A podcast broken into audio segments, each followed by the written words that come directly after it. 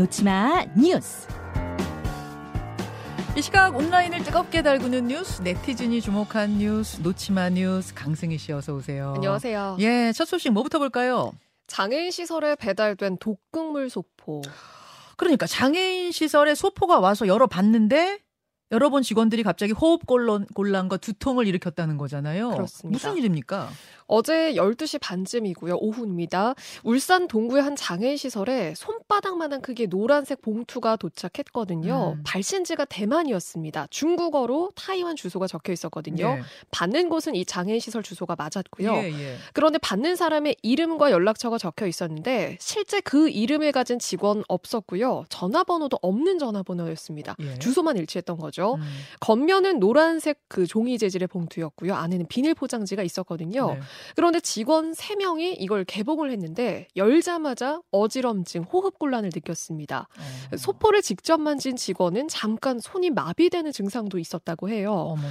그런데 이 물질이 독성 기체다라는 보도가 있었거든요. 예. 그런데 이 안에 눈에 안 띄는 어떤 무색 무취의 가루가 있었을 가능성도 있다는 게 제기가 되고 있거든요. 일단 그럼 눈에는 아무것도 없었던 거예요? 그렇습니다. 안은 겉보기엔 비어 있었던 거예요? 네. 그런데 두통이 오고 어지럼증이 오고 마비가 오고. 네, 어. 그렇습니다. 그래서 정밀 감식을 위해서 국방과학연구소가 조사 중인데요. 예. 그런데 3일 전에도 이 시설에 어떤 튜브 같은 그 화장품이든 그 같은 모양의 비닐이 배달이 된 적이 있다고 해요. 음. 그래서 경찰이 이걸 연관성이 있는지 조사를 하고 있는데 다행히 직원 3명은 건강에 이상은 없고요. 안정을 찾은 상태고요. 네. 그리고 원생 50명도 건물 3동으로 나눠서 분리 조치 됐는데요.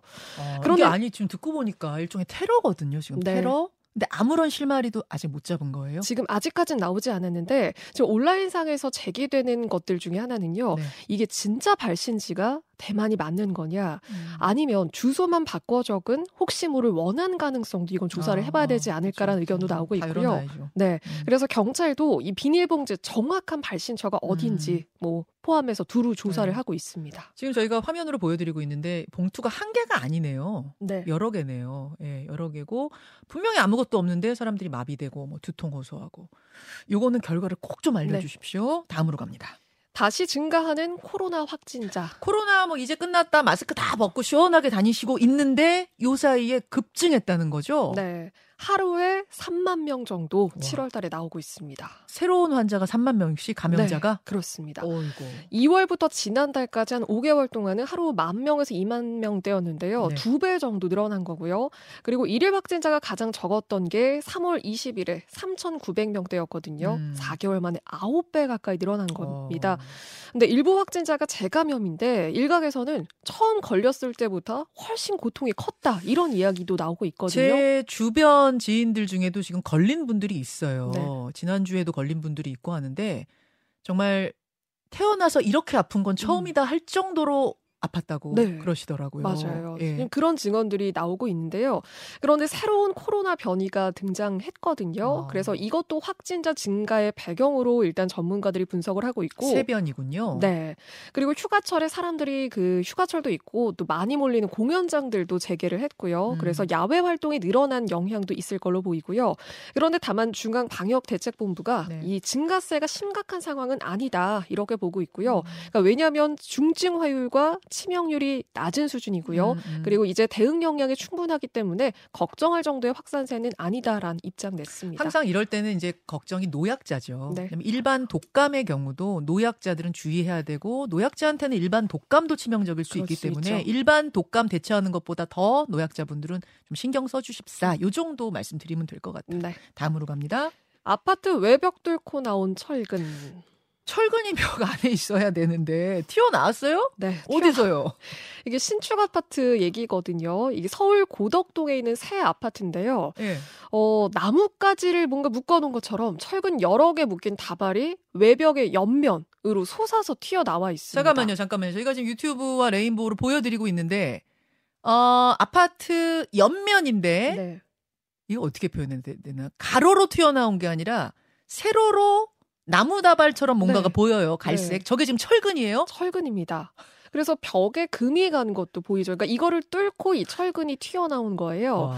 그리고 또 인천의 한 신축 아파트에서는 네. 휘어진 녹슨 철근이 외벽 밖으로 튀어나왔거든요. 그리고 음. 이 아파트는 바닥에 외벽 조각이 떨어진 것도 발견이 됐고요. 인천 여긴 오래된 아파트. 네. 예, 그래서 예. 여기는 이제 녹슨 자국들도 있었다고 음. 하는데 그러니까 입주민들은 하중을 못 견디고 튀어나온 게 아니냐, 부실 시공 아니냐 불안감을 호소하고 있거든요. 네. 그런데 시공사의 입장은 공사를 마무리하면서 빼야 하는 자투리 철근이 튀어나온 거다. 그러니까 앞에 서울의 입장인 것 같습니다. 서울시 음. 아파트요. 아, 예, 신축 아파트. 네. 예. 그래서 안전에는 문제가 없다는 입장이고요. 음. 그런데 60% 이상 지어진 경기도 이천에 있는 신축 아파트에서도 그 기둥과 기둥 사이에 들어가는 보강용 철근을 덜 넣었다. 이런 내부 고발이 나왔거든요. 어. 그래서 이렇게 부실 시공 문제가 비일비재하니까 네. 과연 내 집은 안전한 건가 음. 이런 우려의 목소리도 나옵니다. 아니 얼마 전에 뭐 순살 아파트 이런 네. 별명 오명이 붙었던 아파트인데 이번에는 뼈다귀 아파트도 네. 아니고 네. 이게 뭡니까? 하나 더 보죠.